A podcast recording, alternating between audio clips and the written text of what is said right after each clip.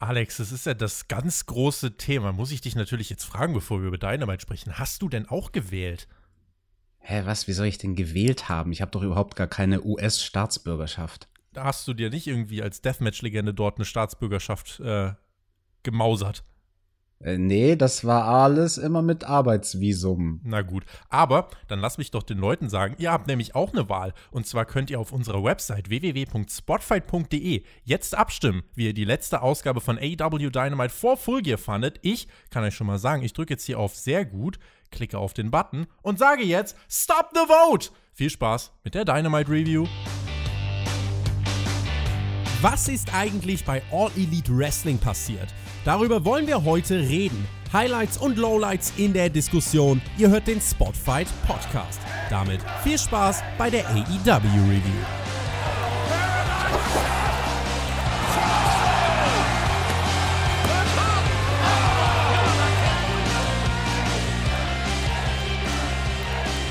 Eine Woche der Ankündigungen hier beim Spotfight Wrestling Podcast. Wer aufmerksam aufgepasst hat, der weiß, dass das hier gerade AEW Podcast 1 von 3 in dieser Woche ist. 1 von 3 Dynamite, Full Gear Review. Was ist denn da noch, Tobi? Ja, Leute, AEW Full Gear, die Preview. Die erscheint nämlich am Freitagabend hier bei uns auf YouTube und allen anderen Plattformen. Nicht nur exklusiv auf Patreon, wie sonst alle Previews zu den großen Events. Damit wollen wir euch einfach eine kleine Freude machen. Und apropos Freude machen, das hat AEW diese Woche auch versucht. Die TV-Quote wird übrigens von der Berichterstattung rund um die US-Wahl komplett gekillt werden, glaube ich. Gekillt wurde auch so einige Male mein Podcast-Partner, das war sehr spontan, hat sich den Ruf einer Deathmatch-Legende erarbeitet und ist unser AEW-Experte hier beim Spotfight Wrestling Podcast. Alexander Bedranowski, hallo! ja, ich war dem Tod vielleicht schon sehr oft sehr nah, aber zum Glück habe ich mich dann nicht komplett gekillt. Ich bin noch hier. Ich tue es noch. Schauen wir mal, ob John Moxley und Eddie Kingston es nach Full Gear noch tun werden oder ob die beiden sich da umbringen werden. Die sollten ja ein Redesegment haben bei dieser Show. Oh ja. Junge, Junge, Junge. Junge, Junge. Also ich habe heute Wrestling Observer Radio gehört und die haben gesagt, das ist ein All-Time-Great-Segment gewesen, äh, was, was du äh, zeigen sollst in der Promo-Class, neun Leuten, äh, um zu zeigen, wie man Promos hält. Da werden wir auf jeden Fall drüber reden. Äh, generell, bevor wir jetzt gleich in die Show reingehen, ähm, wir wissen ja, was so eine, so eine äh, ja, Go-Home-Show machen soll. Die soll uns nochmal auf dem Pay-Per-View heiß machen. Wie ist jetzt so dein aktueller Stand, wenn wir es jetzt vor allem auch mal mit All Out vergleichen? Hast du mehr Bock jetzt auf den letzten AEW Pay-Per-View des Jahres? Oh, das ist eine sehr, sehr gute Frage, weil bei dem Build-up zu All Out, da war jetzt natürlich auch nicht alles perfekt, aber es war auch alles weit entfernt davon, ein schlechtes Build-up zu sein. Mhm. Ich bin schon hyped auf die Show am Wochenende. Ich hatte nur irgendwie das Gefühl, dass die Show diese Woche ein bisschen anders strukturiert sein hätte sollen. Und dann hätte AEW mehr Effekt gehabt mit den ganzen Segmenten, die sie hatten. Über alle Die Reihenfolge, Ja. die hat irgendwie nicht ganz gestimmt. Ja, wir werden mal gucken. Also auch dieses Promo-Segment von Kingston und Moxley, äh, ihr werdet ja hören, wann wir das Ganze ansprechen werden. Wir gehen jetzt alles durch, ihr verpasst bei uns nichts. Und wo wir schon bei der Wahl waren, äh, ich bin äh, ganz froh, dass ich mich äh, dazu entschieden habe und hier Dynamite gewählt habe zu schauen. Die Ausgabe startet wie schon letzte Woche direkt mit einem Interview. Chris Jericho in feurigem Rot, kann ich schon mal anmerken. Jake Hager und Santana an seiner Seite. Es gab Props für Jake Hager, der seinen MMA-Fight letzte Woche gewonnen hat. Ist jetzt unbesiegt 3-0 im MMA-Bereich. Und MJF unterbrach Jericho und meinte, Du sitzt ja jetzt auch gleich am Kommentatorenpult. Du wirst dir aus erster Hand ansehen, dass ich alles versuchen werde, um euch beizutreten. Und Jericho meinte, MJF, irgendwas, irgendwas fehlt dir noch. Ich glaube, es ist dieser Killer-Instinkt. Du bist so ein bisschen, ein bisschen zu soft. Und MJF meinte, ja, schau mal genau hin. Das Jackett von Jericho, muss ich sagen, fantastisch. Äh, da, also, we- wenn ich, wenn ich was vergeben würde, wür- würde ich vier von fünf vergeben. Ja, also das war wirklich ein fantastisches, schönes Ensemble, was er da getragen hat. Die rot glitzernde, ja, Anzughose mit dem passenden Jackett dazu. Also ja, da, da, da könnte man jetzt, also man könnte da was vergeben. Könnte, könnte man. Äh, Rosen. Ich vergebe vier von fünf Rosen für dieses Jackett, weil es so ein schönes Rosenrot war. Und Jericho machte sich dann auch zum Judas Sing-Along auf den Weg, nicht zum Ring, sondern zu den Kommentatoren. Er ist heute Gastkommentator neben JR Excalibur und Schiavon. Ich mochte diesen Showstart, Alex. AW ist ja flexibel, aber egal was sie machen, es ist ja nie so wirklich generisch und hier startet man wie letzte Woche direkt mit einem Interview, leitet damit ins erste Match über. Das hieß ja dann MJF und Wardlow gegen Sammy Guevara und Ortiz. Fand ich, äh, fühlte sich eigentlich ganz gut an mag ich diese Art und Weise, in eine Show einzusteigen mit einem Backstage-Segment. Also, obwohl wir nicht in der Halle sind, fühlt sich trotzdem sehr wichtig an und sozusagen mitten ins Geschehen reingeworfen. Und das, das hat sich gut angefühlt. Jericho am Kommentar sowieso immer interessant. Ich fand das dann hier sehr witzig irgendwie zu beobachten, dass er quasi seinen eigenen Angle, beziehungsweise den Angle vom Inner Circle kommentiert. Mhm. War das erste Mal, dass Sammy Guevara und Ortiz überhaupt zusammen äh, ja geteamt haben, zwei gegen zwei. Ortiz ja eigentlich der äh, Partner von Santana, sind ja zusammen Proud and Powerful. Aber hier die beiden haben was gegen MJF und deswegen standen sie auch hier in diesem Match. Man gab übrigens bekannt, dass bei Full Gear am Samstag knapp 1000 Fans im Daily's Place anwesend sein werden. Alles unter Auflagen. Corona auch diese Woche wieder Thema bei AW, deswegen spreche ich es an, denn man hat durch Kontaktverfolgung herausgefunden, dass Scorpio Sky Kontakt zu einer mit Covid-19 infizierten Person hatte. Man hat ihn getestet, der Test war negativ negativ, aber vorsorglich hat man trotzdem gesagt, er wird nicht auftreten. Äh, AW auch hier relativ transparent in der Kommunikation und das oder dieser Umgang, Alex, dann wohl auch der Grund, warum es in dieser Company keine Ausbrüche im größeren Maß von zehn oder mehr Leuten gibt.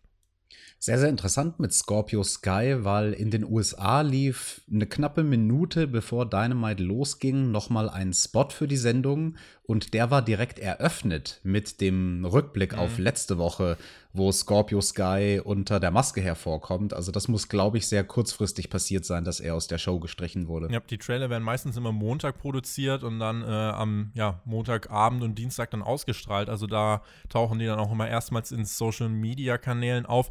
Ja, hat man äh, wahrscheinlich wirklich erst sehr kurzfristig entschieden. Dieses Match hier, der Opener, der war nicht kurzfristig, der stand schon letzte Woche fest. MJF hat erstmal im Match versucht, Sammy Guevara auszuweichen, denn Sammy wollte unbedingt seine Finger an MJF kriegen, aber die Tag-Konstellation gab es nie her. Es gab eine Heatphase von MJF dann gegen Ortiz. Dann bekam aber Sammy den Hot-Tag und nahm es erstmal mit Wardlow auf und dann kam MJF ins Spiel. Sammy absolut on fire. Für mich der Mega-MVP dieses Matches, kann ich jetzt schon mal sagen. Ach ja, nee, das ist er doch immer. Der hört gar nicht mehr auf. Der flog durch die Luft und zeigt, warum er berechtigtermaßen als Breakout-Star im ersten Jahr von AW bezeichnet werden kann. Wrestelte auch, wie ich fand, also durch und durch wie ein Face. Keine unfairen Manöver. All diese fancy Highfly-Manöver, das Spektakel. Nearfalls dann für Sammy und Ortiz. MJF und Wardlow kamen dann arg ins Schwitzen, aber Wardlow riss das Ruder wieder rum. F10 gegen Ortiz. Sammy gerade noch recht rechtzeitig da, um das Cover zu unterbrechen. Wir sahen dann, wie jemand Sammy einen Stuhl zuwarf. Das war eigentlich Serpentico. Wohin hat er den Stuhl geworfen, Alex? Ins Gesicht. Ins Gesicht. Es stellte sich heraus, Serpentico war nicht Serpentico, sondern Matt Hardy. Der Referee bekam davon nichts mit. Ortiz landet im Sword of the Earth. Fujiwara Armbar von MJF. Und MJF und Wardlow gewinnen dieses Match. Sammy Guevara für mich hier trotzdem der Star in diesem, wie ich fand, guten, äh, guten coolen Opener. Sehr, sehr interessantes Tag-Team-Match, weil wir hier die Paarung haben von zwei Heel-Teams gegeneinander. Und Santana und, nee, Entschuldigung, Ortiz und Guevara, die haben ja dann die Rolle der Babyfaces geworkt.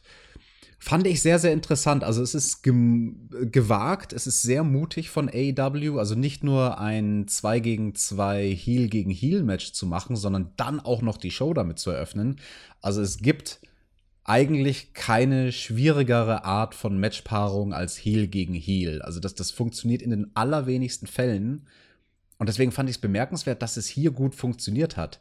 Auch in Anbetracht der Tatsache, dass Sammy Guevara, der ja noch in diese Fehde mit Matt verstrickt ist, was ja in ihrem Match beim Pay-Per-View gipfeln wird, dann im weiteren Verlauf der Show es irgendwie geschafft hat, wieder mehr so diesen Healing-Touch zu bekommen. Also er wrestelt im Opener Facig, macht viel seinen Flippy-Floppy-Shit. Dadurch ist es natürlich auch leichter, als Face zu wirken, wenn die spektakulären Aktionen rausgehauen werden. Ja, und später in der Show dann, äh, keine Ahnung, hat man ihn wieder gehasst ist vielleicht zu viel gesagt, aber sich später in der Show gewünscht, dass er auf die Fresse kriegt von Matt. Ja, für mich war Matt eigentlich dann hier fast schon eigentlich wirklich der Heel, denn Sammy wrestelt ja dieses ganze Match eigentlich als Face und du hast das Gefühl, also auch wenn jetzt nicht so wirklich viele Fans da waren, aber wenn das jetzt vor 5000 Leuten oder so stattgefunden hätte, die Leute hätten Sammy gefeiert, so wie er hier gewrestelt hat, wie er geflogen ist, seine Flips und Dives, alles Mögliche. Und dann kommt aber dieser Eingriff von Hardy und ab dem Moment soll eigentlich Hardy dann der Face sein und Sammy der Heel. Das hat bei mir nicht ganz funktioniert, aber ich finde, was man hier auf jeden Fall gesehen hat, ist, dass Sammy da auf einem sehr guten Weg ist äh, und dass man da mit einem Turn glaubhaft äh, das Ganze switchen kann, sodass er dann der Fanliebling wird. Elite Deletion, das ist dann auch ein Thema in der Preview am Freitag, Matt Hardy gegen Sammy Guevara. Die sollen aber eigentlich Sammy gewinnen lassen, finde ich. Alles. Sammy sollte immer alles gewinnen. Ja, weiß nicht. Das hängt ganz davon ab, was das Finish von der Elite Deletion sein wird. Also, keine Ahnung, wenn da jemand in einen Vulkan geworfen wird, dann, dann darf da auch der Sammy reinfliegen. Jemand kriegt einen Morfongo gegen den Kopf geworfen. Nach, de, nach dem Match ging dann MJF auf die Stage, ließ sich feiern und schielte so ein bisschen in Richtung Jericho. Und was macht er? Attackiert Jericho dann auch. Und die ganzen, äh, ja, die, die, die Wand hinter dem Kommentatorenpult, sie fällt um, dieser Aufsteller. Das war dieser Killer-Instinkt, Alex, den Jericho gefordert hat von MJF. Ja, hat er gefordert und hat er bekommen. Ähm, fand ich lustig, wie sich Jericho danach wieder versucht hat zu berappeln und, und dann wieder seine Kontenance zu finden, als er dann den Rest der Show weiter kommentiert hat. Und zwischendrin ist ihm auch dann einfach nur so eine Phrase rausgerutscht von wegen, ah, ich bin immer noch so sauer auf diesen MJF. und ähm, ja, dynamisch, durchaus geschickt, äh, so die, die eine Geschichte mit der anderen Geschichte zu verknüpfen. Ich habe nebenbei auch dann noch den Facer von Wardlow und äh, Jake Hager, also auch Wardlow, jemand, der langfristig, glaube ich, in der Face-Rolle ähm, aufgehen könnte. Bin ich mal gespannt, wie sich das weiterentwickelt. Das äh, ja, war das Bild-up für Jericho und MJF dann beim Pay-Per-View und ergibt in der Art und Weise dann so auch Sinn. Es gab den Card Rundown, ein paar Änderungen, also kein Scorpio Sky gegen Sean Spears. Pack wollte sich heute melden, außerdem die Ankündigung, wenn sich John Moxley und Eddie Kingston heute im Face-Off körperlich in die Wolle kriegen sollten, dann wird das Match am Samstag abgesagt, Alex. Also ein Face-Off vor einem Pay-Per-View bei Dynamite ohne Brawl. Wie, wie, wie geht das denn? Das ist doch bei AW gar nicht möglich, dass eine Show nicht mit einem Brawl endet vor einem Pay-Per-View. Ja, interessante Stipulation, aber wenn der John Moxley schlau ist und sich da rausmanövrieren möchte aus dem Titelmatch am Wochenende, ja, dann attackiert er halt einfach jetzt heute bei Dynamite den Eddie Kingston und schwupps ist das Match gecancelt. So wie lupenreine Faces das auch einfach so machen. Ganz genau. Tony Schiavone war bei Kenny zu Hause, dachte ich. Wie fandst du die Einrichtung dort? War ja, also Was war? war schon eher so Ü50-Einrichtung, oder? Definitiv. Was war das für ein komisches Oldschool-Wrestling-Bild, was er da hatte? Da waren irgendwelche Golden zwei. Sheik und, äh, ach, wer war das? Ah, ja, genau. Irgendwie Golden Sheik, ja, ja, irgendwie, ich glaube, der Golden Sheik ist sein Onkel oder so.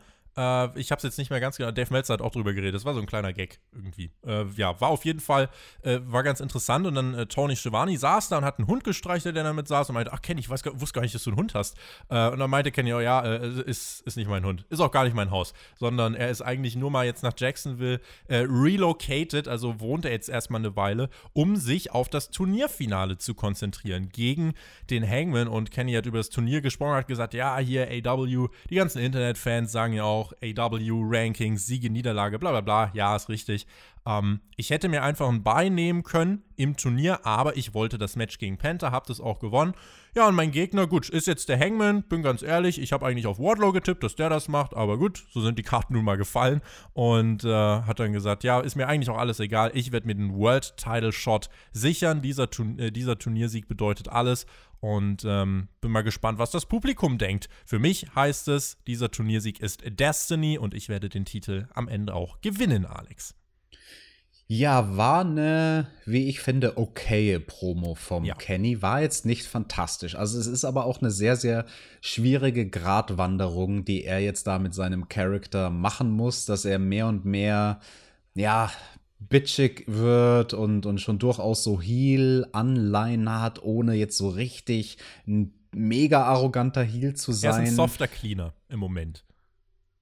Oder? das trifft es eigentlich ganz gut, ja. Ich denke. Also Softer, ich weiß, was du meinst, es war halt in diesem Environment so, er, er will nicht maximal überhe überheblich sein und nicht diese hundertprozentigen Heelines raushauen, aber sowas wie, ja, ich dachte eigentlich schon, dass Wardlow ins Finale kommt, ist halt so, gegen den Hangman wischt er ihm schon eins aus. Solche kleinen Seitenhiebe mag ich dann aber. Yes. Ja, und später sollte ja dann auch nochmal der Hangman zu Wort kommen. Ganz genau. Erstmal gab es aber das Singles-Debüt von Miro. Er traf auf Trent. Gab nochmal ein Inset, wo sich die beiden ein bisschen Pep-Talk geliefert haben. Trent war vor langer Zeit der Mentor von Miro. Er und Trent schubsten sich dann vor dem Match und es gab auch die Introductions erst im Ring, also nicht bei den Entrances, wie das sonst so bei den Matches der Fall ist. Miro schnappte sich dann das Mic und beleidigte Trent und dessen Mom. Und dann ging es direkt rein. Ich finde, die haben gut transportiert, dass sie sich äh, nicht so mögen, ne? Ja, finde ich sehr interessant, dass sie die Story aus FCW sozusagen bringen, also den gemeinsamen Background, den die beiden von dort hatten, wo der Miro der Young Boy war, also der Kofferschlepper sozusagen, der Chauffeur von Trent. ähm, ja, kann man machen. Also warum nicht? Verleiht dem Match irgendwie ein bisschen, bisschen Background. Ich fand, äh, dieses Match war Miros beste Performance bisher bei AWs, war eine Intensität in den Aktionen, keine nennenswerten Fuck-Ups. Über das Finish können wir vielleicht gleich nochmal reden. Chuck Taylor und Kip Sabian, die brawlten sich außerhalb des Rings. Penelope und Orange Cassidy sind auch aneinander geraten. Also es gab Action all over the place. Im Picture-in-Picture sahen wir dann noch, wie die Dark Order Orange Cassidy attackierte. John Silver, der, der kleine Zwerg, posierte da vor der Kamera. Das Match spitzte sich immer weiter zu. Near Falls, Power Moves, Comebacks, alles, was ihr so in zwölf Minuten machen könnt. Das haben sie auch gemacht. Und dann war Trent auf dem Top Rope, wollte eine Aktion zeigen. Und dann ist jetzt die Frage, war es ein Botch? Dann haben sie ihn richtig gut, äh, finde ich, gecovert. Oder war das der Plan? Denn Trent ja, ist so ein bisschen gestolpert übers Top Rope, hat direkt den Kick von Miro gefressen und musste dann aufgeben im Camel Clutch. Also, wie gesagt, vielleicht hast du da nochmal eine genauere Einschätzung, aber ansonsten fand ich das Finish und generell auch das Match äh, ordentlich und wie gesagt, Miros beste Performance bisher bei AW. Ja, ich würde sogar sagen, das war mit Abstand das beste Singles-Match von Miro, was ich bisher je bei AEW gesehen habe. Ne? War das einzige, ist korrekt. Deswegen, ja, habe ja. ich nicht Bessle gemacht. Ich, ich, dachte, ich dachte kurz, du sagst sowas, das war das beste Match, was ich von ihm jemals gesehen habe. Da hätte ich dir zwar erst widersprochen, aber wenn du mich jetzt nach Rusev Singles Matches fragst, äh, würde ich dir jetzt auch nicht sofort was nennen können. John Cena, WrestleMania 30. War, es 30? Ja, ja ne? War es? 31. 31. Das, das wäre jetzt auch das Match gewesen, ähm, woran ich gedacht hätte. Aber ja, ist ein anderer Stil, den er hier geworkt hat, als wir es früher mit Rusev bei der WWE gesehen haben. Also durchaus noch mal ein bisschen ähm, mehr aufs Gaspedal gedrückt und bei den Nearfalls ordentlich was rausgehauen. Das Finish, ja, ich bin mir nicht zu 100% sicher, ob das ein Fuck-Up war oder nicht. Ich tendiere eher dazu, dass es ein absichtlicher Fuck-Up war. Mhm und dass sie das wirklich gut geworkt haben. Aber ja, selbst wenn nicht, ist es auch egal, weil dann war es trotzdem gut gerettet, ne? Wer, da ist dann, wer in dem, da ist Miro der, dem man ein besonderes Lob aussprechen müsste, weil er direkt trotzdem gesagt hat, okay, jetzt muss ich trotzdem meinen Kick durchziehen, oder wem müsste man da das meiste Lob zusprechen, wenn es ein Botch war? beiden eigentlich. Also, okay. aber dem Miro noch mal ein Stückchen mehr, definitiv, dass er da schnell und vor allem trotzdem noch safe reagiert mit dem Kick dieses Tag Team Match der Best Friends gegen Miro und Kip Sabian vielleicht noch kurzfristig was für Full Gear. Ansonsten äh, kann man das in den nächsten Wochen bei Dynamite noch bringen. Außerdem hast du hier Cassidy und Silver weiter aufgebaut. Das hat also auch einen Zweck erfüllt. Miro sah wie gesagt gut aus, hat äh, ja mir wirklich auch ähm, finde ich ein bisschen äh, diese Negativität, die durchaus ein bisschen aufkam durch seine ersten Auftritte, hatte er glaube ich ein bisschen wettmachen können. Und dann hat Miro noch äh, Trent nach dem Match weiter attackiert. Chuck Taylor kam zur Hilfe. Kip Sabian kam dann aber auch wieder heraus und Miro hörte aber nicht auf, trat weiter auf die Best Friends ein, nahm sich dann Mike und meinte: I told you, you have no manners and it's all because of your mother, Trent. Und dann schlich Orange Cassidy sich an, um den Best Friends zu helfen. Dive auf die beiden Heels und äh, damit war das soweit abgeschlossen. Waren hin und her, das Ganze hat 15 bis 20 Minuten sogar eingenommen. Fand ich dafür aber relativ kurzweilig. Ich weiß halt nicht, es ist ein relativ kleines Programm, ob das so viel Zeit benötigt hätte. Nee, hätte es nicht. Also das war die Stelle, wo mich die Show ja am meisten verloren hat von der Aufmerksamkeit her. Äh, das Match. Ja, sie haben es versucht zu präsentieren als, wow, die beiden haben eine Story aus der Vergangenheit und so. Aber mega heiß hat sich's nicht angefühlt und also für mich hätte das Segment nicht knapp 20 Minuten dauern müssen. Nee, das hätte auch deutlich kürzer sein dürfen gab ein Interview von Jim Ross mit dem Hangman Adam Page. Der Hangman siebte von seinem Whisky, hatte seine Cowboy-Boots an, hatte auch sein tolles Rosenhemd an, was ich Anfang des Jahres mal äh, fälschlicherweise, wo ich Seesterne erkannt haben wollte, aber es war, es war Neujahr, also lach nicht. Es war, äh, du weißt genau, wie mein Zustand damals war. Und Jim Ross meinte, du, Hangman und Kenny, ihr wart ein verdammt starkes Team. Wie sieht eigentlich deine Strategie für Samstag aus? Und der Hangman nur, ja, ich kenne alle Moves von ihm, kann alle kontern, wird schon, ne? Und Jim Ross meinte, ja komm, Junge, ich bin doch nicht dumm, du lügst. Ich glaube, du bist nervös und ich glaube, das ist viel persönlicher, als du zugeben willst. Und der Hangman stammelte dann so ein bisschen vor sich hin und meinte, if I don't win, I don't know what I got other than this glass of whiskey. Der Hangman muss, glaube ich, seine mentale Unsicherheit gerade mit dem Alkohol kompensieren und ich fürchte, dass er deswegen auch verlieren wird, Alex, denn Alkohol löst keine Probleme. Das ist wohl wahr. Damit haben wir auch ein mahnendes Wort diese Woche rausgehauen. Ja, ähm, fand ich interessant und gut, dass man hier das Term Thema Nervosität anspricht und ein gutes Segment. Also ich weiß gar nicht, was ich, was ich groß dazu sagen soll. Fand ich, fand ich interessant und ich fand es auch schön, dass der Hangman angesprochen hat, ähm, was ganz am Anfang seiner Karriere bei AW passiert ist, wo er ja sehr, sehr schnell in einem sehr prominenten Spot war, auf dem Pferd in die Halle geritten kommt und gegen Chris Jericho antritt, um den ersten World Champion ever bei AW zu küren. Ein Match, was er damals verloren hat. Und das fand ich gut, dass er hier nochmal betont hat, jetzt hat er zum ersten Mal die Chance, wieder ähm, sich ein Match auf diesen Titel zu sichern. Ich muss sagen, ja. ich würde würd Jim Ross ganz gern noch loben, weil der hat für mich, finde ich, äh, genau das gemacht, was ein Interview in der Situation machen soll. Ähm, er muss das fragen, was der Zuschauer fragt. Und wenn der Hangman Quatsch labert, dann muss der auch da sitzen und sagen, äh, sorry, aber das kann jetzt nicht dein Ernst sein. Ich glaube, das ist so und so. Deswegen will ich Jim Ross an dieser Stelle nochmal loben, weil es sehr erfrischend ist, wenn dann nicht jemand einfach irgendwelche Bullshit-Fragen stellt. Ja, das ist wie du hier in den Reviews. Wenn ich irgendeinen Bullshit laber, dann musst du das auch korrigieren. Ganz genau. Kommt aber zum Glück nur sehr selten vor. Wir labern nämlich nie Bullshit. Zurück bei Dynamite gab es ein Videopaket zu den Bugs gegen FTA, ein ausführliches Paket mit Highlights, Einschätzung von Performer und Kommentatoren. Eine epische Fehde wird kulminieren. Das große Aufeinandertreffen nach Jahren des Aufbaus. Dieses Video, Alex, es hat mich gehypt. Es ist definitiv ein großes Match, egal was man jetzt äh, ja, äh, von der Stipulation hält, dass die Bucks sagen, bei einer Niederlage treten sie nicht mehr um die Titel an. Aber genau das will ich doch bei einer Go-Home-Show sehen. Genau das hat zum Beispiel auch vor All Out gefehlt. Diese richtig guten Videopakete. Und ähm, eröffne Full Gear zum Beispiel auch einfach mit einem richtig epischen Videopaket. Das sind genau diese kleinen Produktionsdinger, die AW ohne großen Aufwand äh, besser machen kann, denn sie haben mit Kevin Sullivan einen Producer, der hierin sehr gut ist. Ja, aber sie könnten doch auch einfach Full Gear eröffnen mit dem Rematch von Britt Baker gegen Big Swole. ah.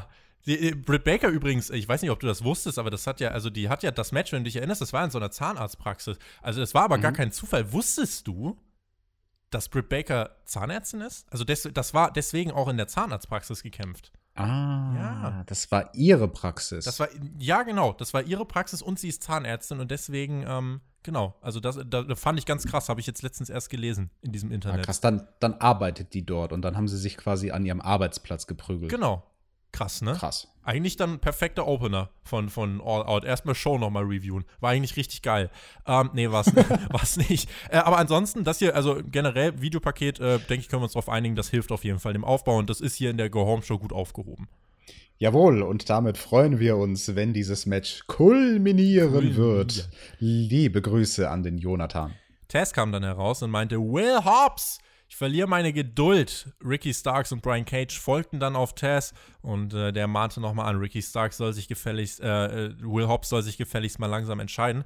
Äh, tolles Outfit von Ricky. Alex, ich. Oh, come on! Nee, also Nein. jemand wie Karl Lagerfeld wäre stolz auf Ricky fucking Gorgeous Starks was war denn daran gorgeous, wenn er da wieder mit seinem hässlichen so Turtleneck, toll. was er auch noch in seine Hose gestopft hat, mit seiner hässlichen Goldkette, Turtleneck and Chain. Das schaut so behindert aus. Dieser Typ ist so ein ekliger, geschleckter Widerling.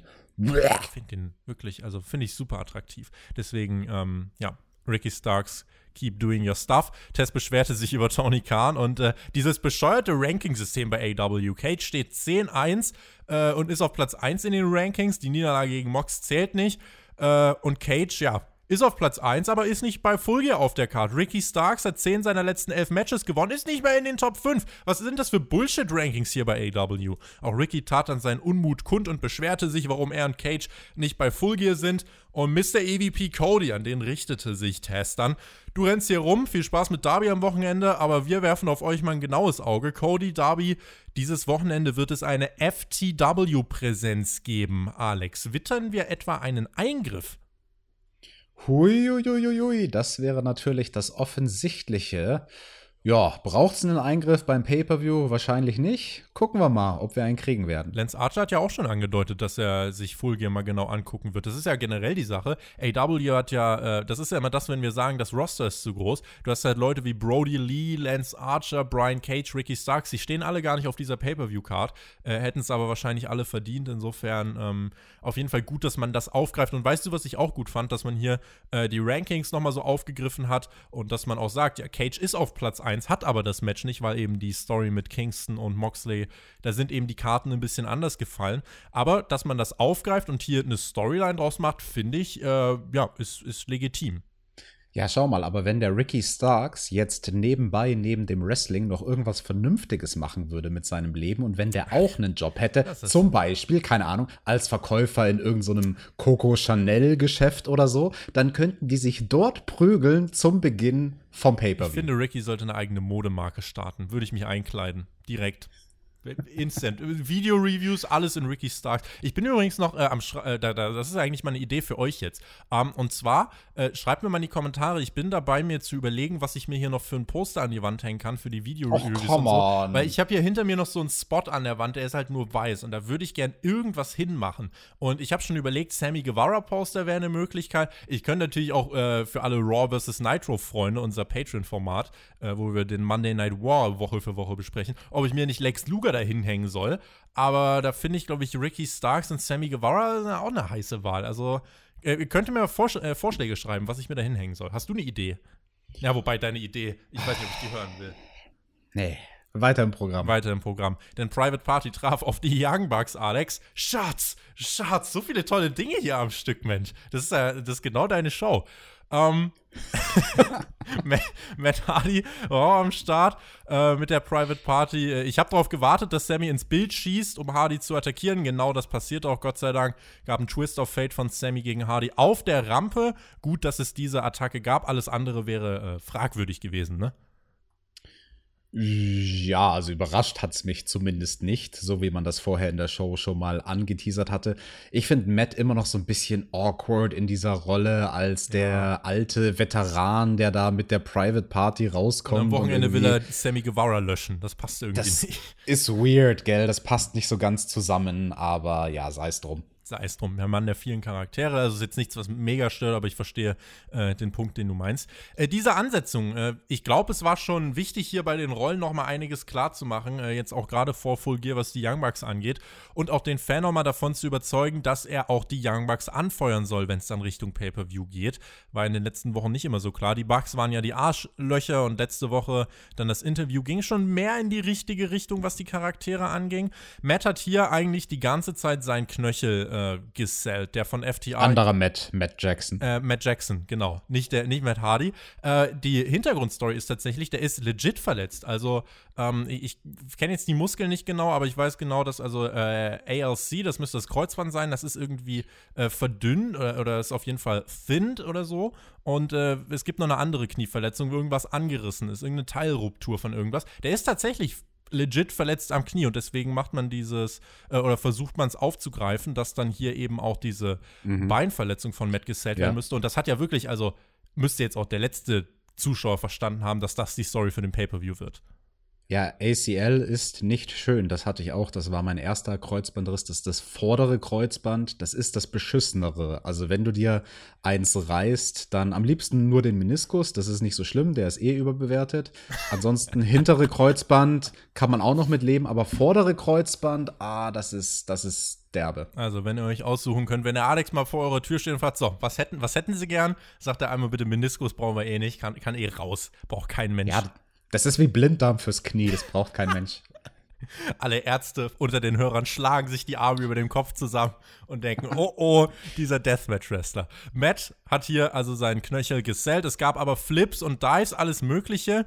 Und damit hat sich Matt den Knöchel schon mehr und mehr kaputt gemacht. Und die Kommentatoren haben auch angesprochen, äh, dass das eigentlich gar nicht so smart ist, hier so viel durch die Luft zu fliegen. Die Bugs workten aber hier äh, mit Private Party zusammen als Faces. Also es war nicht wie im Opener, dass dann irgendwie Heels eine Face-Rolle gespielt haben. Nein, das waren einfach zwei Face-Teams, die aufeinander trafen. Es gab hier keine Pausen. Es, es ist durchgehend was passiert. Kleinere Unfeinheiten, aber nicht so schlimm, wie wir es bei Private Party schon erlebt haben.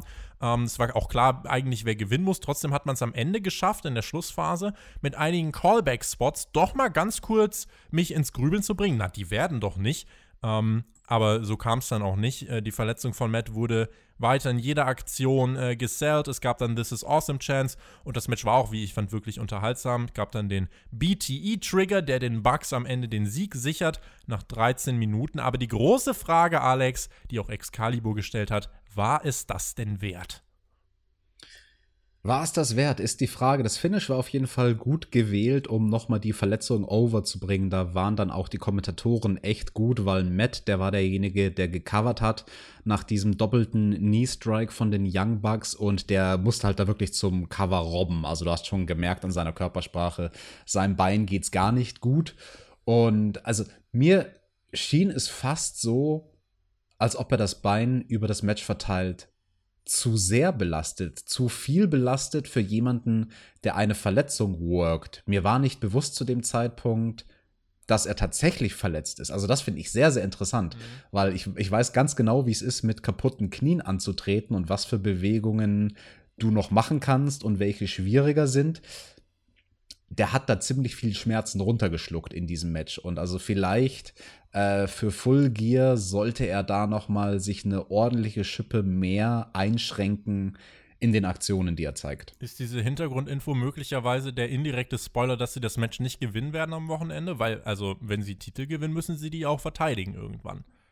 Ja, man kann ja die Titel auch bei der nächsten Ausgabe von Dynamite direkt wieder droppen. Könnte man, ist halt die Frage. Also äh, ist die Frage, willst du jemanden, der verletzt ist, die Titel jetzt gewinnen lassen? Auf der anderen Seite, wenn sie nicht gewinnen, dürfen sie nicht mehr. Insofern, äh, ich glaube eigentlich immer noch dran, dass die Bucks gewinnen. Ähm, aber auf jeden Fall eine interessante Hintergrundinfo. Das Match selber hier fand ich wirklich gut. Ähm, die Bucks gehen halt jetzt mit dem Handicap äh, mit dem Handicap ins Match. Und das gegen FTA, ich glaube, das wird kein komplettes Spotfest, sondern da wird schon viel Storytelling eben mit drin sein. Das ist auch gut so. Und ähm, ja, sie werden hier nach diesem Match auch nochmal von FTR attackiert. Und da kann man doch jetzt äh, eher mit den Bucks mitfühlen. Hier mussten sie noch eine Shadow Machine fressen, haben sich trotz der Verletzung von äh, Matt Jackson fair durchgesetzt gegen die Private Party, wollten feiern mit den Fans, aber FTR, die bösen Heels, attackieren also die Bugs. Mensch, Tobi, warum kommt denn da keiner und hilft denen? Ja, warum kommt denn da keiner und hilft denen, könnte man sich denken. Das Bein äh, von Matt wurde in den Stuhl eingeklemmt, also es war wirklich so, als, als äh, hätte er eigentlich sich, als hätte er sich den Urlaub schon buchen können. Es war der Worst Case für die Bugs. Matts Bein sollte komplett zertrümmert werden, aber wer kommt?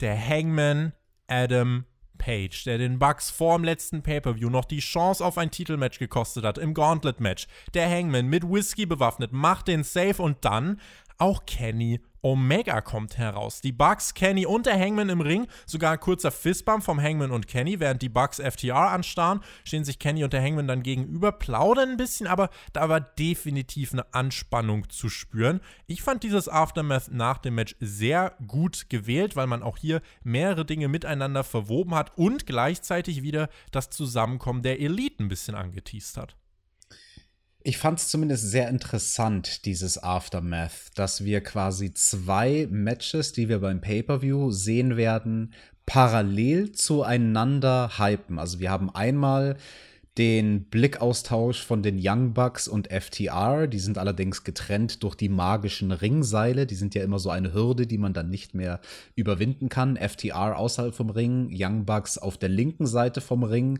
während in der Mitte vom Ring Kenny und der Hangman ihre, ähm, ja, ihre Blicke sozusagen sich wie sagt man, ihre Blicke sich zuwerfen. Das klang jetzt ein bisschen mehr romantisch, als ich es ausdrücken wollte, aber du weißt, was ich meine. Ja.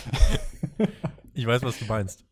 Genau, und also ich, ich, weiß nicht, ob ich das optimal fand. Ich fand es interessant, weil es zumindest mal anders war. Quasi zwei zwei Geschichten parallel zu erzählen. Die, die Kameras, die haben da, oder die Leute in der Schnittregie, sollte ich sagen, die haben da auch immer hin und her geschnitten, also von den Tag-Teams zu den Single-Wrestlern. War ja mal eine Gruppe, aber sind halt beide gerade auf sehr unterschiedlichen Pfaden unterwegs. Teilweise genau. kreuzen sie sich jetzt. Fandest du das denn irgendwie zu flach, hm. diese Art von Nachspiel, weil da nicht so der eine Bumm passiert ist, hm. der eine riesige Moment. Also es, es hat sich für mich irgendwie so angefühlt, als ob sich dieses Segment dann irgendwie so verlaufen hat und dann, also. Nö, fand ich gar nicht. Nee. Nö, fand ich gar nicht. Also, äh, natürlich jetzt jetzt sagen können, ah, Swerve Pow, Kenny attackiert hinterlistig den Hangman oder äh, was weiß ich, oder der Hangman attackiert doch noch die. Be klar hättest du irgendeinen Swerve bringen können, aber gibt keinen Sinn. Das für den Pay-Per-View steht ganz klar und du willst hier bei der Go Home Show nur noch mal den Zuschauer heiß drauf machen. Er soll sich denken, boah, ich will das sehen jetzt am Wochenende und deswegen, warum jetzt hier irgendwas noch durcheinander werfen? Das war, wie man es hier nach dem Match gemacht hat, ähm, mit dem Save und so. Viele unterschiedliche Ebenen, die man damit bespielt und ich finde, da äh, hat man eigentlich das meiste rausgeholt. Ich habe kurz darüber nachgedacht, was man noch anders hätte machen können, wenn man das Segment an sich an, also lässt, wie es war. Man hätte dieses Stilmittel, wenn nur für einen Satz, benutzen können, was WWE so schön macht bei Roman Reigns und den Usos, dass man quasi teilweise den Dialog hört. Also ich glaube, das wäre dieses, dieses eine bisschen gewesen, was mir gefehlt hat, dass ich einfach nur einen Satz höre, den entweder Kenny dem Hangman sagt, nicht am Mikrofon, nicht für die ganze Halle, sondern nur, dass es so mikrofoniert ist, keine Ahnung, sinngemäß, dass ich so eine Ansage höre, wie Hangman sagt Kenny ins Gesicht, Kenny am Samstag mache ich dich zu meiner Bitch. Ja, Keine Ahnung, irgendwie sowas. Ding, so. Ich glaube, der Grund, warum man das nicht macht, also ich habe ja auch, ich war ja einer, der auch gesagt hat, äh, Kenny Hangman kommt beim Pay-Per-View zu früh, aber ich finde, wie man die Story jetzt verkauft, du willst das ja bewusst, beide sehen das ja bewusst so als, ja, okay, die Karten sind halt so gefallen, das ist halt jetzt das Schicksal, aber es ist ja noch nicht diese krasse Fehde, wo jetzt irgendwie große Promos gegeneinander gehalten werden. Ähm, es ist eben noch nicht dieser, dieser, dieser Klimax-Moment gekommen. Und äh, das soll es auch gar nicht sein. Denn es kann eben, es ist noch nicht auserzählt und es kann eben noch mit einem Titel oder so viel, viel mehr passieren. Und deswegen finde ich eigentlich äh, gut, dass man es jetzt wirklich nur so macht. Ah, die gucken sich an, die wissen aber schon, wie viel da eigentlich drinsteckt. Aber sie wollen beide jetzt äh, eben noch nicht so dieses maximale Story-Potenzial dann schon raushauen, sondern äh, es ist das Turnierfinale, beide standen im Turnier, haben es halt jetzt äh, geschafft und das ist halt jetzt so die Ansetzung. Aber es ist nicht so, dass wir jetzt hier eine persönliche Feder haben, die sich dann beim Pay-Per-View äh, zuspitzt, sondern es ist halt das Ergebnis eines Turniers und das ist eben dann nochmal was anderes als eine Singles-Feder und da reicht mir in dem Fall diesen Gesten, diese Blicke nach dem Match, die großen Promos gegeneinander, die können auch noch wann anders kommen. Okay, Tobi, wenn dir mein erster Vorschlag nicht gefällt, dann habe ich noch einen zweiten für dich. Wenn es nicht verbal sein soll, aber du trotzdem diesen Moment noch irgendwie untermalen möchtest, wie wäre es gewesen, wenn man einfach das Geräusch vom Superzoom genommen hätte? Dum, da, da, dum. Ich, Alex, ich fand das Segment so, wie es war, ganz gut. Äh, belassen wir es ah. dabei, okay? Na gut, Na mir gut. hat was gefehlt. Aber weiter im Programm. Ja, weiter im Programm. Äh, fast, denn im Match, das würde ich ganz gerne noch ansprechen, wurde äh, Werbung gemacht und zwar AEW Games. Da gibt es jetzt einen neuen Kanal, den AEW angekündigt hat. Also da gibt es jetzt neue Social Media Plattform, AEW Games, und da wird natürlich jetzt rumort, um was könnte es sich denn jetzt handeln bei, die, bei diesem oh. AEW Games Kanal. Es wird dann äh, nächste Woche wird's eine Ankündigung geben, äh, und zwar am, äh, lass mich schauen, am 10. November wird es eine Ankündigung geben. Es könnte das erste AEW-Videospiel sein. Könnte auch sein, dass sie einfach einen Gaming-Kanal machen, weiß ich nicht. Äh, aber das ist ähm, ja mal etwas, was wir uns notieren sollten, Alex. Ein AW-Videospiel. Äh, Red Dead Elite Wrestling. Würd, würdest, du dir, würdest du dir kaufen? Würde ich mir sofort kaufen, aber ich habe eine andere Vermutung. Ich glaube, dass es ein Twitch-Streaming-Account sein wird von niemand anderem als Sting. Der wird da, der wird da Videospiele spielen. Und oh, das ist aber sehr zum Unmut von einem anderen Mann aus, aus äh, Connecticut. Der wird sich da nicht drüber freuen. der, der brummt dann nur in seiner dunklen äh, Millionen-Dollar-Höhle. Nun ja, von einem, äh, ja doch eigentlich, äh, wie ich fand, Highlight, dieses Aftermath mit den Bugs und so, äh, von einem Highlight zum nächsten. Also ich bin bis hierhin, muss ich sagen, trotzdem mit dieser Show ganz zufrieden gewesen und fand nicht, dass es wirkliche Durchhänger gab. Eine Stunde 15 war hier tatsächlich schon durch und Eddie Kingston und John Moxley machten sich auf den Weg zum Ring. Bis hierhin, du hast schon mal angedeutet, dass mit Miro und so ging nicht zu lang. Äh, fandst du trotzdem, es war bisher eine kurzweilige Show oder hat sich äh, länger angefühlt, als es war? Hm, hat sich für mich ein bisschen länger angefühlt, als es war, aber das kann auch Tagesform gewesen sein, sage ich dir ganz ehrlich. Ich habe die Show live gesehen. Mhm und für mich sind dann eh die Entertainment-Segmente interessanter als das eigentliche Wrestling, also das, was AW in der zweiten Stunde präsentiert. Deswegen, als es dann nach einer Stunde 15 zu diesem Segment kam zwischen Moxley und seinem Herausforderer Eddie Kingston, da war ich zum ersten Mal so richtig zu 110 Prozent investiert in die Show. Ich habe bisher in keine Sekunde auf die Uhr geschaut und äh, konnte ja mit sehr gut leben bisher. Und du hast angesprochen, das Segment mit Eddie Kingston und John Moxley. Und auch hier war ich sehr äh, gespannt. Tony Schiavone stand eigentlich im Ring. Kingston hat den erstmal kurzerhand rausgeworfen und gesagt: Junge, mach dich einfach ab. Äh, und Leute, macht auch mal die Scheißmusik von Moxley aus. Und Eddie Kingston und John Moxley, wir haben die Promo-Pakete zuletzt sehr gelobt und selbstverständlich liefern die beiden dann auch ab, wenn sie sich im Ring gegenüberstehen bei einem Promo-Duell.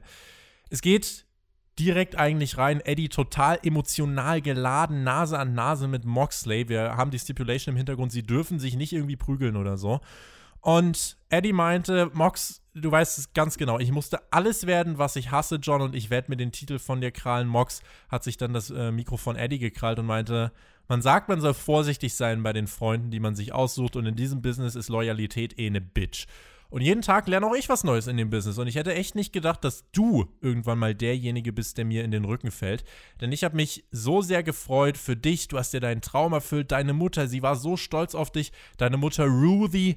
Wir saßen am selben Essenstisch. Eddie ist dann komplett ausgerastet innerlich. Und Mox fragte, ja, was geht denn da ab in deinem Kopf, Eddie? Nach 18 Jahren hast du endlich deinen Shot, den Shot, den du dachtest, dass du ihn nie bekommst. Und suddenly weißt du jetzt, du musst mit mir in den Ring. Und du weißt, du wirst verlieren. Und das ist ein ziemlich beängstigender Gedanke, denn nach 18 Jahren stellt sich heraus, du kannst es einfach nicht. Aber was mich krank macht, du hast ein Versprechen gemacht, du hast deiner Mutter ein Versprechen gemacht, jetzt stellt sich heraus, du kannst es nicht halten. Und Eddie meinte, Junge, weißt du was, fick dich, this is real, mach dich bereit, mich am Wochenende zu töten, wenn du gewinnen willst, mir ist scheißegal, was du am Wochenende anstellst, bring mich um und dann verließ Eddie den Ring. Mox meinte, am Ende von Full Gear wirst du allein mit dir und deinem Ego sein and you will say the words I quit. Alex, ich habe mir nur einen Stichpunkt gemacht. Hm. Dieser Stichpunkt heißt Grund gütiger. Ja, das war eine starke, was heißt Promo? Ein starkes Rededuell von den beiden Jungs. Durchaus allerdings von John Moxley so ein bisschen ehrenlos, da die Mutter von jemand anderem ins Spiel zu bringen. Das macht man eigentlich nicht. Das ist eigentlich ein ziemlich bitchiger Heel-Move, keine Ahnung. Der Einzige, der sonst sowas macht, ist der Shaggy, aber der wird dafür dann auch immer suspendiert, wenn er sich über deine Mutter lustig macht. Und ja, ich fand das toll, hier dieses Segment, wie das, wie das gefilmt war. Also, dass dann, erst waren sie face to face. Und dann hat sich Eddie Kingston aber in seiner Wut abgewandt, ist sozusagen auf die Kamera zugelaufen. Er wollte flüchten, das war ihm unangenehm. Genau, er wollte flüchten, aber war halt dann doch irgendwie in diesem Ring gefangen, hat dann so in Richtung Kamera geschaut. Und Moxley, der dann so hinter seinen Schultern immer wieder aufgepoppt ist, das hatte fast schon wie sowas guter Engel, böser Teufel auf den, auf den Schultern. Also auch weil dann die Kamera mal so von rechts nach links, von links nach rechts sich bewegt hat, je nachdem, hinter welcher Schulter Moxley gerade auftaucht. Und das fand ich sehr, sehr stark. Also wie Moxley da Eddie Kingston quasi ins Hirn reinredet und ihm versucht, irgendwie quasi irgendwelche, ja, Komplexe einzureden und Zweifel einzureden. Mega stark. Also das, das kann ich gar nicht überbetonen, was für eine gute auch schauspielerische Leistung das war von den beiden. Moxley Super ja auch jemand. Real. Genau. Ja. Moxley auch jemand, der ja jetzt immer mehr und mehr in Richtung Schauspielerei äh, ja, tendiert und den ein oder anderen Film gedreht hat und noch drehen wird.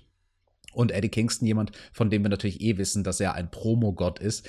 Die beiden ergänzen sich prima. Also, ähm, ich, würde fast sagen, ich bin gespannt, ob, ob es den beiden irgendwie möglich sein wird, im Rahmen von einem Match dieselbe Qualität zu erreichen, die sie in ihren Promoduellen haben. Schwer.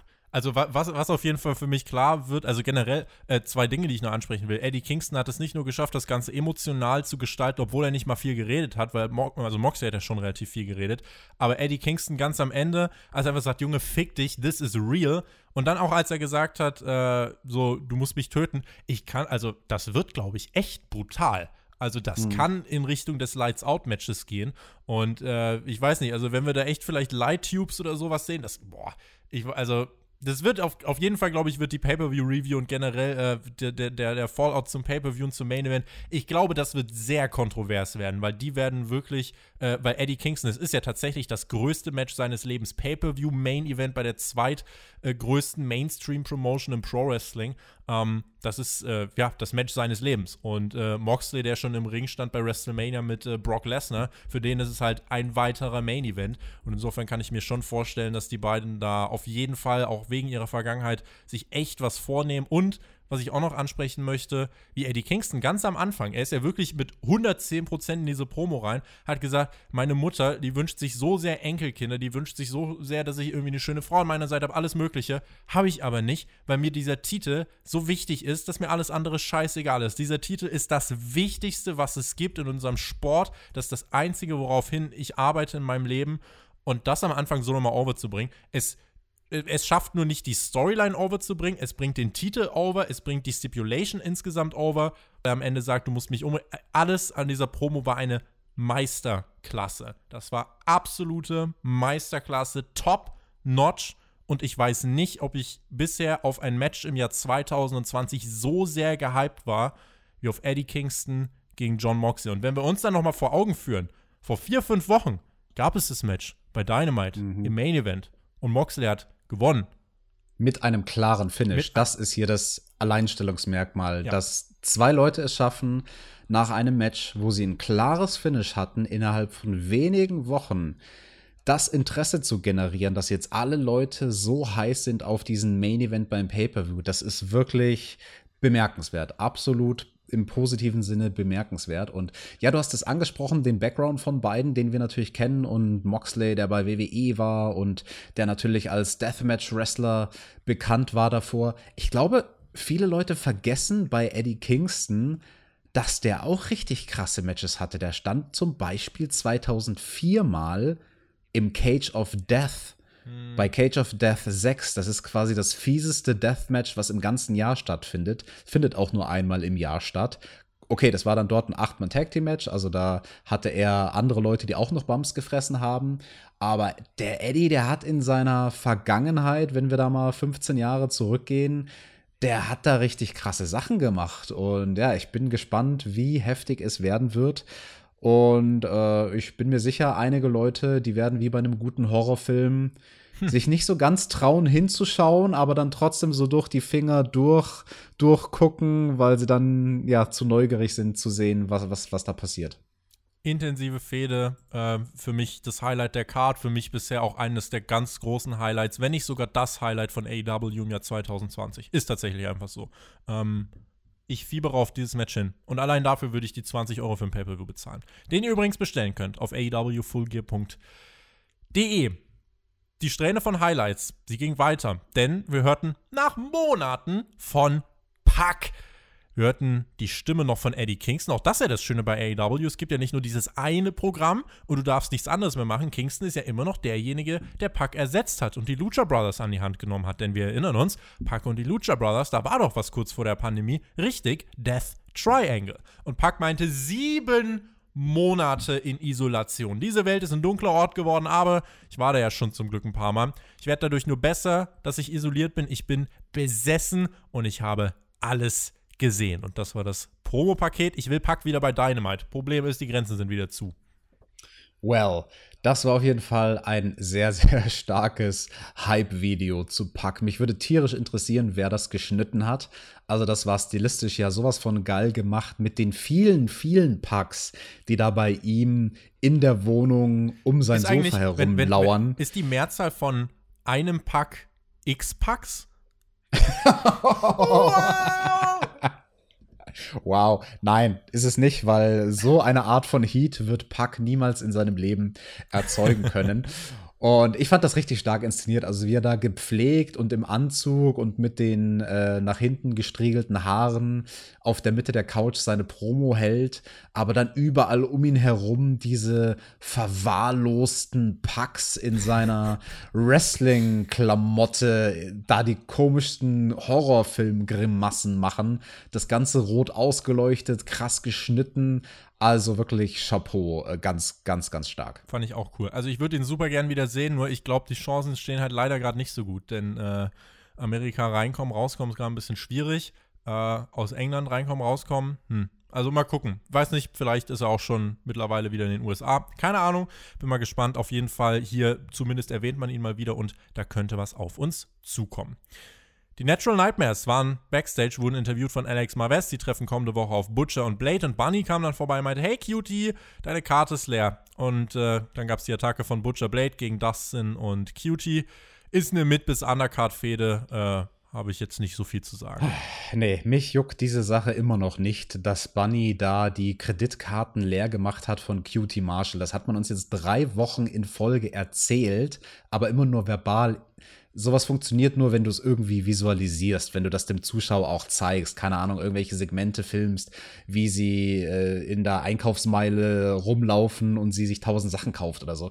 Aber also, dass AW da so verzweifelt versucht, aus dieser awkwarden Geschichte mit Bunny, was ja nie so richtig erklärt wurde, jetzt im Nachhinein eine Story zu spinnen, dann ist es in dem Fall besser, es einfach zu ignorieren und weiterzumachen und es zu handhaben, wie es ist. Bunny ist halt jetzt wieder bei Butcher und Blade und das, was vorher war, das vergessen wir jetzt mal schön. Ähm, ja, also dieses ganze, nee, das, also das funktioniert nicht für mich. Nyla Rose mit Vicky Guerrero an ihrer Seite machte sich auf den Weg zum Ring, traf auf Red Velvet, die Brandy Rhodes an ihrer Seite hatte. Ich weiß nicht, wie es dir ging, aber irgendwie wirkte Nyla Rose auch hier mit Vicky an ihrer Seite die wirkte eigentlich schon so ein bisschen cool. Oder, also, fand ich jetzt so beim Gucken. Ja, das, das ist schön für dich, fand ich nicht. Na gut.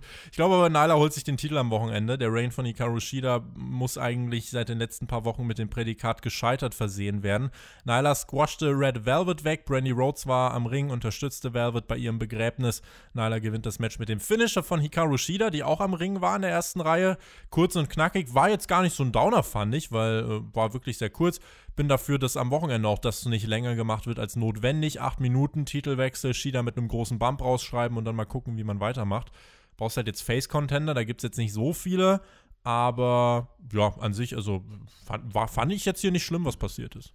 Ja, war okay, hat seinen Zweck erfüllt. Ich fand die Paarung sehr interessant, dass man jetzt Red Velvet mit Brandy gruppiert. Ich hatte ja schon mal gescherzt vor ein paar Wochen, Red Velvet ist so die Wrestlerin, also nicht nur vom Können her, sondern auch vom Look her, die Brandy irgendwie, glaube ich, gerne wäre.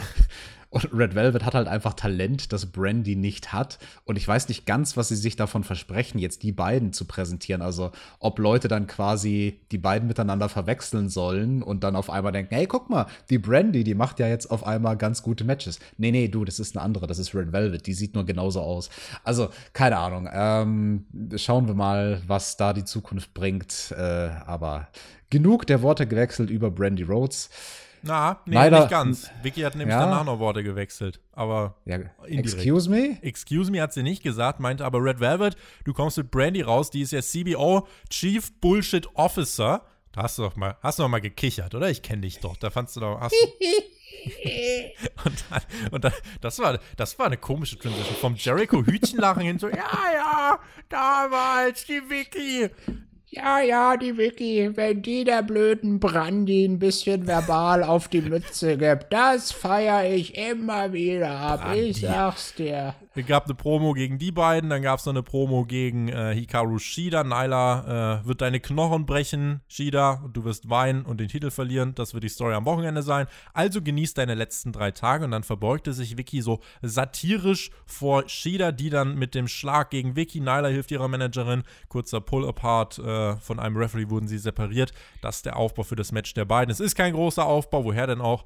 Äh, daher, ja, war nicht länger als notwendig. Das hat, glaube ich, keine fünf Minuten gedauert.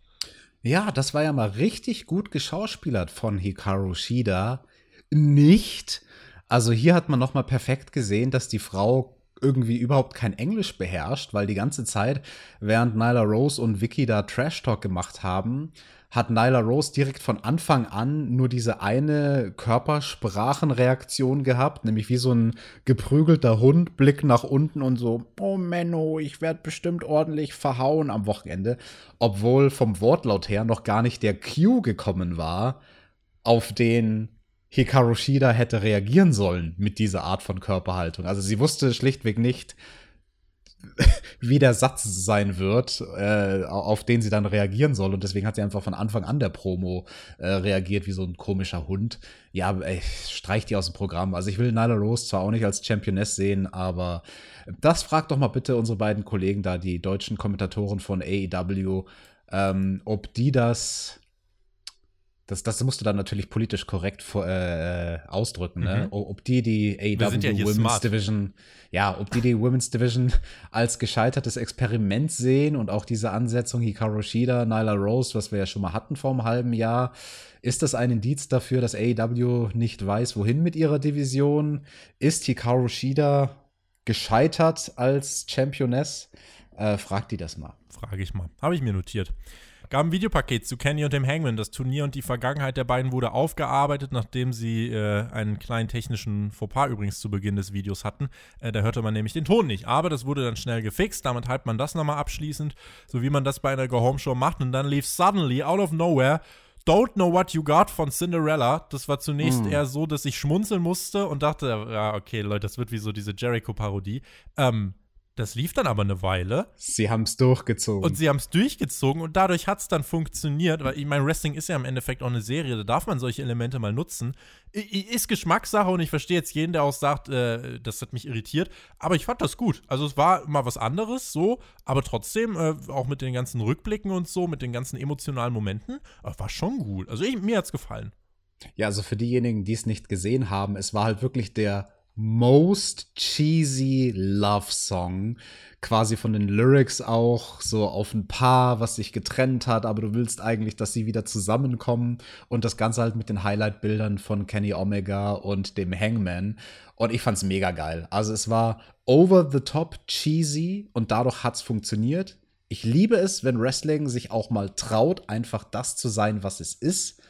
Nämlich cheesy, Du hättest speziell diese Story, die ja sehr, sehr gut ist und jetzt schon sehr viele Monate läuft, auch ganz anders präsentieren können. Da hättest du auch ein ernstes Video machen können.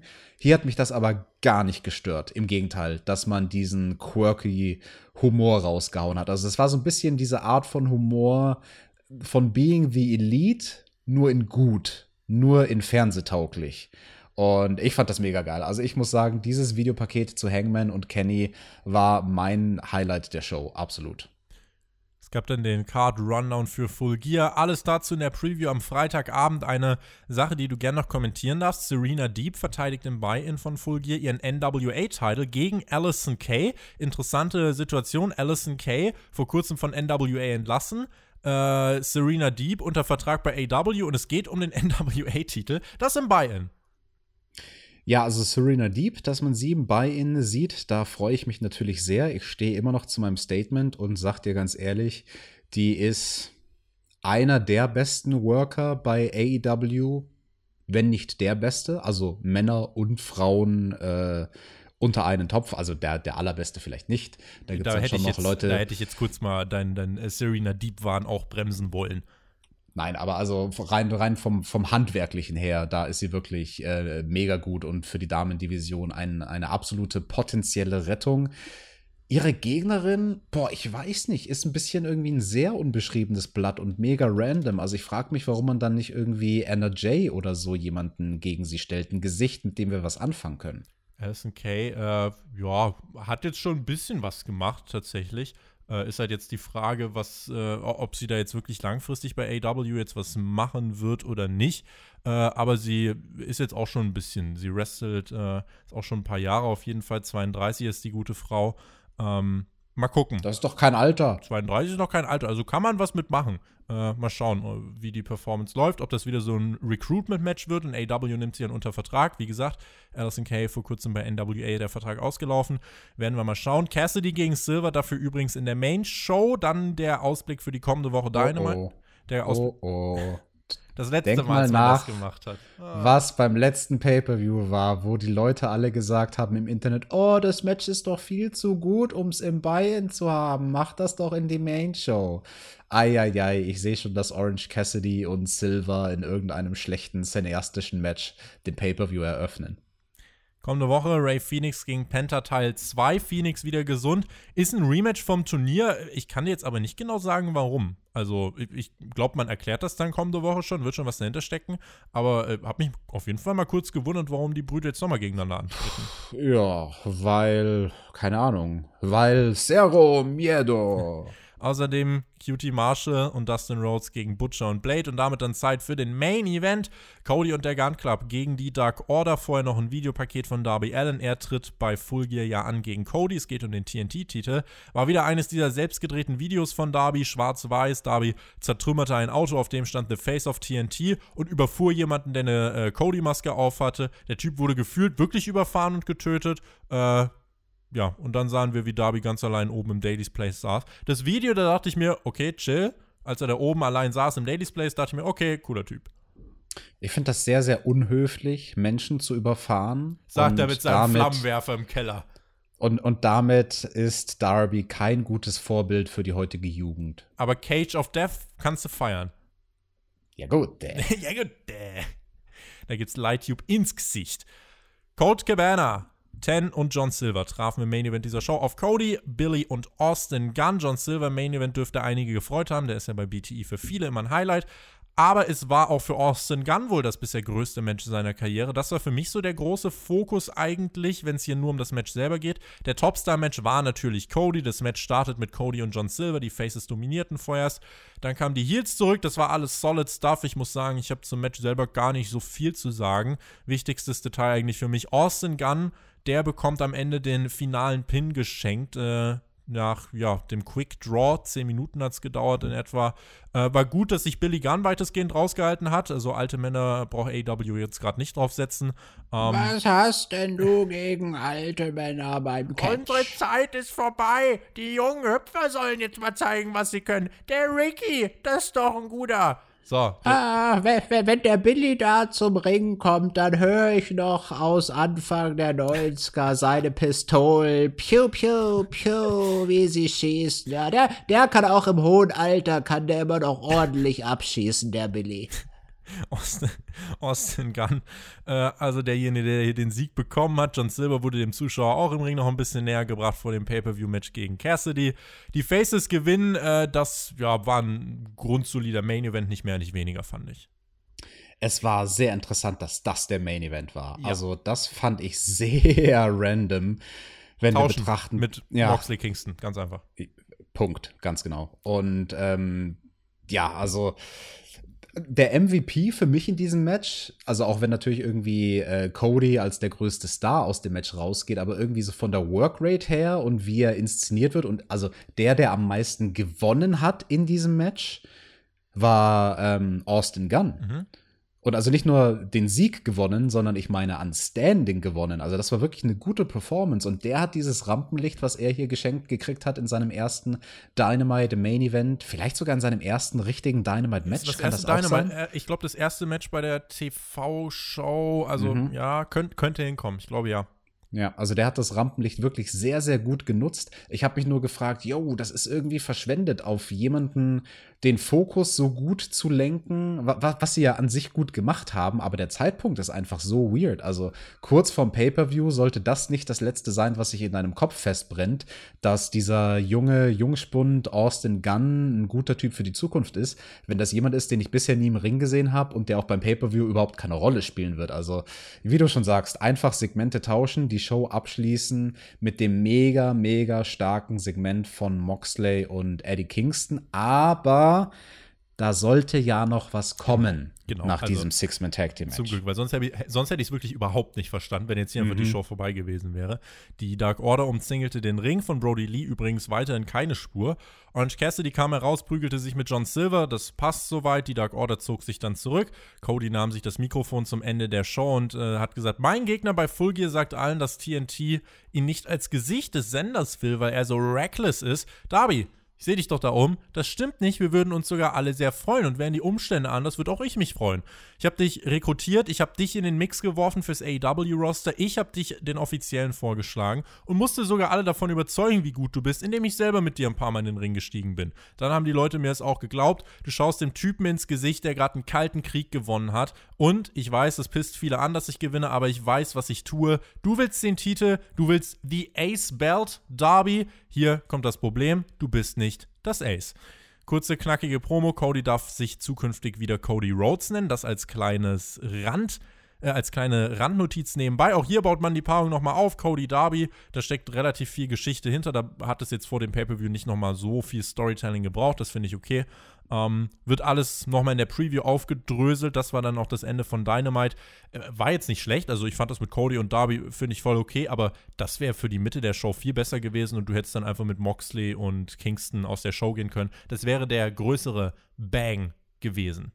Ganz genau so ist es. Nichtsdestotrotz war es eine sehr gute Promo von Cody. Also da hat er wirklich nochmal ordentlich was an Feuer aus sich rausgeholt. Und es passt hier irgendwie, es ist ja fast schon ironisch, dass er jetzt den Rhodes-Namen wieder benutzen darf und dann hier so eine richtig typische Rhodes-Promo hm. raushaut, auf die auch sein Vater Dusty mehr als stolz gewesen wäre. Da habe ich ihm jedes Wort geglaubt.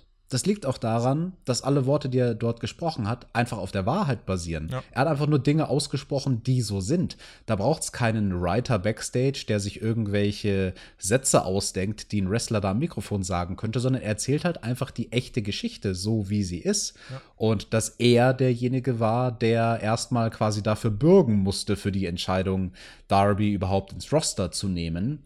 Und das fand ich schon sehr, sehr cool. Und ähm, ich fand es schön von Darby, dass er dann am Ende nicht nur ähm, quasi mit, mit eiserner Miene dort saß, sondern dass diese Worte von Cody was mit ihm gemacht haben und Darby ja. dann so, so mit sich selbst geredet hat. Wir wissen nicht, was er gesagt hat. Falls irgendjemand da draußen Lippen lesen kann, sagt uns das bitte. Das würde mich sehr interessieren tatsächlich, was er da zu sich selbst gemurmelt hatte. Aber das fand ich cool. Also, dass Cody aus Darby da was rauskitzelt, eine Emotion rauskitzelt und Darby ähm, ja, ein bisschen was von seiner Coolness verliert. Und da konnte er nicht nur einfach sich da hinten äh, oben auf der Bühne in seinen Stuhl fläzen und zurücklehnen, sondern ja, der, der, den hat das getriggert. Kein Brawl am Ende von Dynamite, will ich hier nochmal erwähnen, ne? Also, was? Fast das erste Mal kann das sein. Ich will, dass einer durch einen Glastisch fliegt hier. Mindest, mindestens Glastisch und, und Brennen und äh, alles, muss, alles muss in die Luft gehen. Nee, aber das fand ich auf jeden Fall mal erfrischend, weil ich erinnere mich daran, dass wir das immer mal kritisiert haben, dass das ein bisschen so dieses äh, Usual Pattern ist bei AW, dass man das zu oft macht. Jetzt hat man es nicht gemacht, sondern äh, hat man eben den anderen Weg gewählt.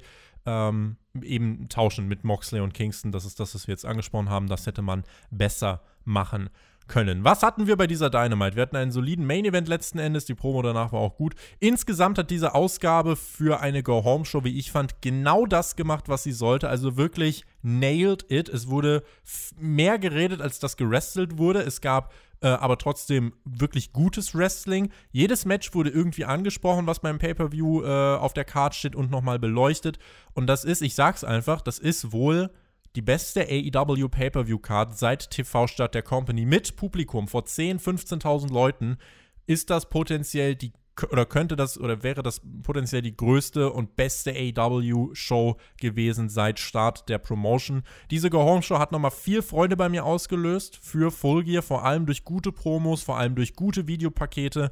Insofern ein Daumen hoch. Die Ratings werden allerdings trotzdem einbrechen. Ratings sind vielleicht der Stichpunkt, wenn wir uns dieses Segment anschauen mit John und Eddie, die ja durchaus die Show hätten abschließen können.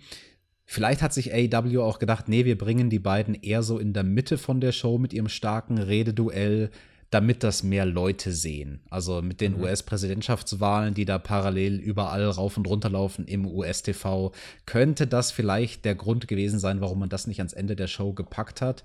Ähm, ich stimme dir zu, dass die Pay-per-view-Card so gut ist wie bisher noch nie bei AEW. Ich bin immer noch skeptisch, das haben wir ja letzte Woche schon gut erklärt, ob nicht manche Sachen verfrüht stattfinden. Ich denke aber, dass AEW sich sehr wohl bewusst ist, hey, All Out, da waren alle enttäuscht und wir müssen jetzt den bestmöglichen Pay-per-view raushauen, den wir können, auch wenn es bedeutet, ein, zwei Matches vielleicht früher zu bringen, als es nach ursprünglichem Spannungsbogen gedacht war.